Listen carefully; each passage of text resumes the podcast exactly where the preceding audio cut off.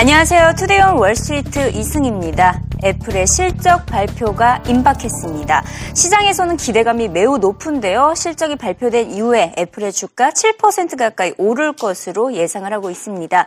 지난해 4분기 애플의 아이폰 출하 비중이 중국에서 36%로 미국의 24%보다 더 많이 팔린 것으로 나타났다라는 통계 자료도 발표가 된 바가 있었죠. 달러화 강세 현상이 심화되지 않았다면 더 높은 수익을 거둘 수 있었겠지만 환율 영향으로 판매에 비해서 수익 수익은 저조할 것으로 예상이 되고 있습니다. UBS는 달러화 강세로 애플의 평균 판매 금액은 2.8% 손해를 봤을 것이라는 전망을 내놓기도 했는데요. 일단 UBS는 역대 최대 아이폰 판매를 기대하면서 애플의 목표가 125달러를 제시했습니다.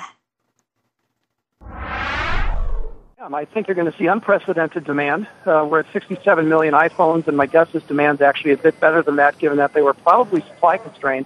And we think the mix is going to be very positive. The new iPhone 6 line is probably close to 75% of shipments.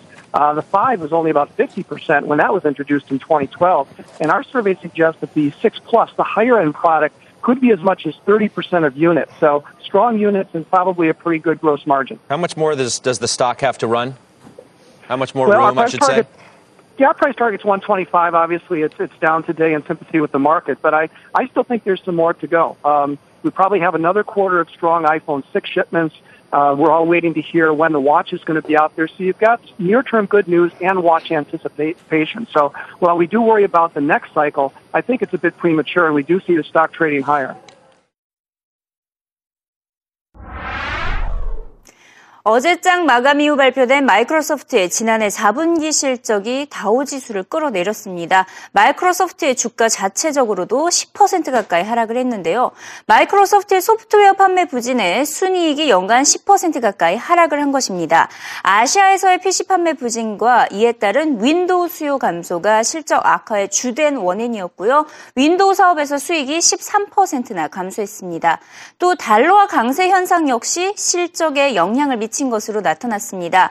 마이크로소프트의 매출의 3분의 2가 해외에서 발생하기 때문에 마이크로소프트는 현재 보유하고 있는 현금 310억 달러의 대부분을 인수합병에 투자하겠다라는 계획을 발표하기도 했는데요. 어, 자사주 매입은 앞으로 8분기에 걸쳐 진행할 것이라고 전망을 내놓고 있습니다. 노무라 증권은 애플과 구글과의 경쟁력의 밀림에 따라 마이크로소프트의 실적은 더 악화될 것으로 내다봤습니다. 모바일 사업에 있어서 혁신이 부족하다고 지적을 했는데요. 그나마 최근 공개한 윈도우 10에 기대를 걸어볼만 하지만 전체 사업을 주도하기에는 역부족이라고 지적을 했습니다. UBS는 마이크로소프트의 실적 부진이 거시적인 원인이 컸기 때문에 일시적인 현상이라는 상반된 전망을 내놓기도 했습니다. I think it's a more of a macro FX issue. Clearly, the large caps had a, a great move last year. Uh, and you're in a seasonally soft quarter for technology. In software, we've written about this for the last decade. The Q1 black ice period is the time to actually be buying into weakness and sell later in the year. So uh, we think that, you know, in the case of Microsoft, more of this was related to FX and, and macro issues. If you kind of add those issues back, their commercial business is still growing at a high single digit growth rate, which, which relative to Oracle and other large cap peers, you know, they're growing that much faster. Uh, so we think that this will be somewhat of a blip. Clearly, they're in the penalty box for a while, and I think most of our clients are on the sidelines. You see the reaction in the stock. It now trades at about 12, 12 and a half, 13 times on the new, uh, new numbers and where the stock is this morning. But we would highlight, you know, there are numerous uh, supporting factors for Microsoft here, including uh, a $31 billion buyback that will be completed by the end of 16. Operating margins we think can go higher. And again, there's a lot more recurring revenue here given the shift to the cloud. So, uh, you know, clearly not a yeah. great print, but uh, there's, there's, a, there's a handful of catalysts that could help them out supporting earnings going forward. You know, there was a big re- uh, reinvestment back in commercial servers last year and the PC refresh with XP. Uh, this year, you do have a server refresh cycle for Microsoft, which they're going to be expiring. That will not be as big a catalyst as XP was because it comes through the balance sheet. It doesn't come through the income statement uh, it, right away. So we do believe that there is a mini server refresh that will come this year, given the, the, the aging of the Windows Server 2003 uh, offering, but it's not going to be the same magnitude. So clearly, yeah, there was a big tailwind last year. That turns to more of a headwind this year. And again, I think that's now reflected in the stock. 세계 최대 중장비 업체인 캐터필러의 지난해 자분기 실적 역시 시장의 예상치를 하회했습니다. 원유 사업 비중이 30%를 넘는 가운데 유가가 계속해서 떨어지자 타격을 입은 것인데요. 결국 올해 실적 가이던스에서 원유 관련 사업 매출 전망치를 하향 조정했습니다. 이에 따라 캐터필러의 주가가 7% 폭락하면서 지난 2012년 7월 이후 최저치를 기록했습니다. 실적 발표 직후 전해진 캐터필러 CEO의 공식 입장 들어봅니다. But we definitely are looking at a soft year in 2015, and there are several reasons for that. Uh, when we were all together in New York, I talked about the impact of oil, and it would hit us, and it is. Uh, oil is a piece of our energy and transportation business. It's worth about oil and gas is about a third of that business.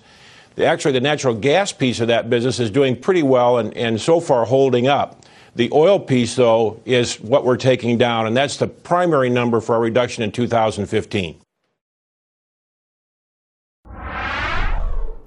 앞서 마이크로소프트와 캐터필러의 실적 악화의 공통적인 원인으로는 달러와 강세가 있었죠. 무려 6개월 동안 진행되고 있는 달러와 강세와 저유가 현상이 미국 기업들의 실적에 부담이 되고 있습니다. 해외에 많이 진출해 있는 미국의 다국적 IT 기업들의 해외 매출 부진에 따른 실적 악화가 불가피할 것으로 보이고요. 지난 6개월 동안 달러는 유로화 대비는 19%, 엔화 대비 17% 올랐고요. 주요 여 여섯 개국 통화 대비 이 달러 인덱스는 올 들어 4% 급등했습니다. Right now, the earnings season's been hit by strong dollar, which we're seeing today pretty dramatically, and also a drop in oil prices, which we've seen in the energy companies, but that's something that longer term is going to help the overall earnings structure of the U.S. in terms of lower input costs. And while people are looking at the dollar, one of the things driving it is a strengthening economy, and that mm-hmm. should help us as we go into the year. And you like the energy sector. You also like uh, big, big financials and healthcare. Yeah, I maybe I'm contrarian by nature. Um, the energy. Well, first of all, if you told people, you know, a year ago or nine months ago that oil was going to be at forty-five dollars, the, they would have predicted a very different supply-demand dynamic. Global demand is not dropping, so I don't think we're going to see a, a huge drop-off in global demand. And I think with the Saudis, when they get together with the other uh, members of OPEC, um, they, they, they want a cut in the U.S., and you'll mm-hmm. see a cut in the U.S. production, and then they can really move the dial when they do their own cut.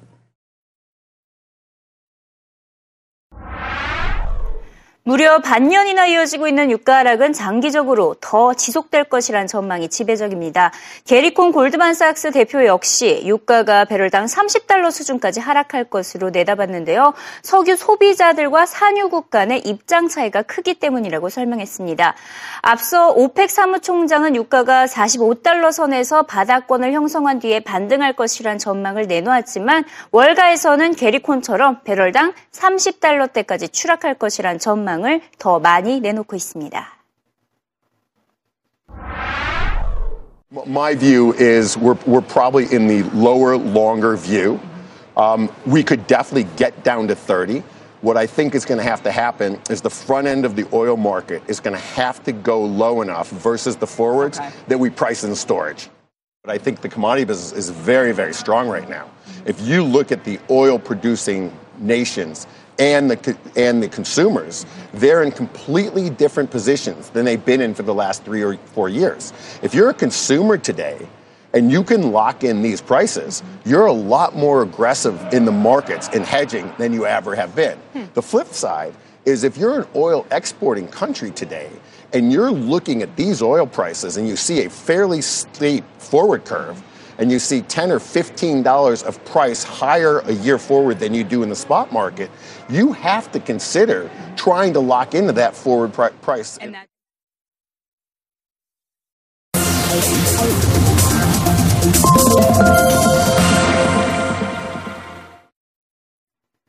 CNBC 헤드라인 시간입니다. 장이 마감된 이후에 많은 기업들이 실적을 내놓고 있는데요. 애플의 실적이 발표가 됐네요. 어, 역시나 시장의 예상치를 상회했습니다. 엄청나게 좋은 어, 매출과 수익을 기록한 것으로 나타나고 있고요. 아이폰 판매량 역시 시장이 예상했던 것보다 거의 한 7. 7,450만 대가 판매가 됐다고 합니다. 시장에서는 6,570만 대를 예상을 했었는데 이를 훌쩍 뛰어넘으면서 어, 애플의 주가 상승을 하고 있고 지금 현재 애플 실적 매우 호조로 전해지고 있다라는 소식이 전해지고 있고요.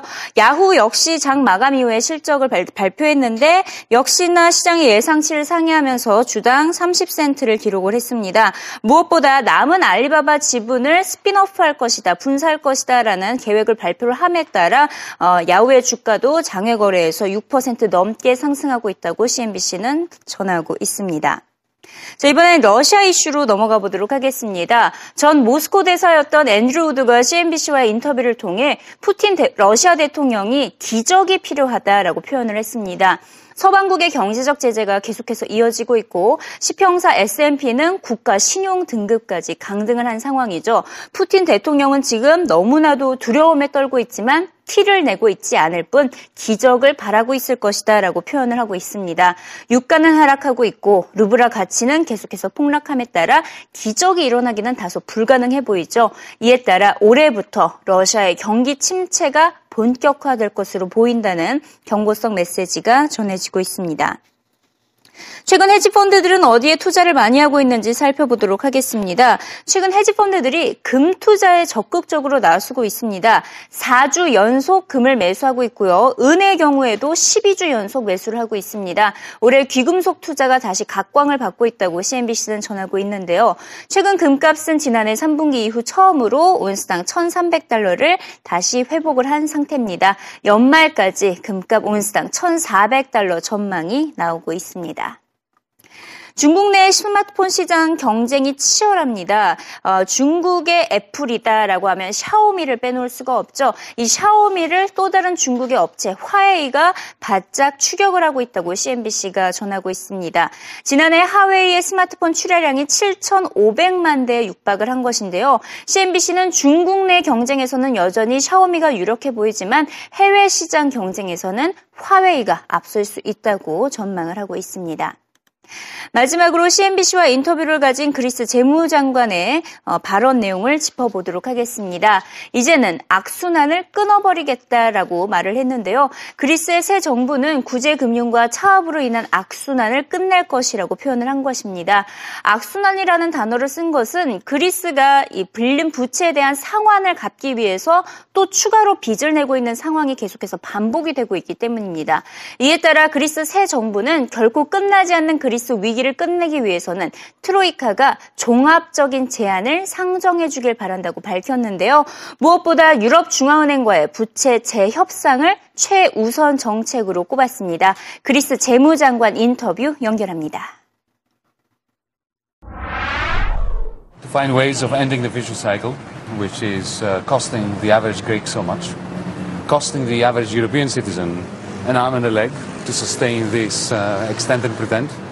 And creating dark forces throughout the continent, uh, and especially in this country. This country that fought tooth and nail against the Nazis has a Nazi party in third place in this parliament behind us. This is preposterous, but this is what happens when you humiliate a nation and you don't give it any hope.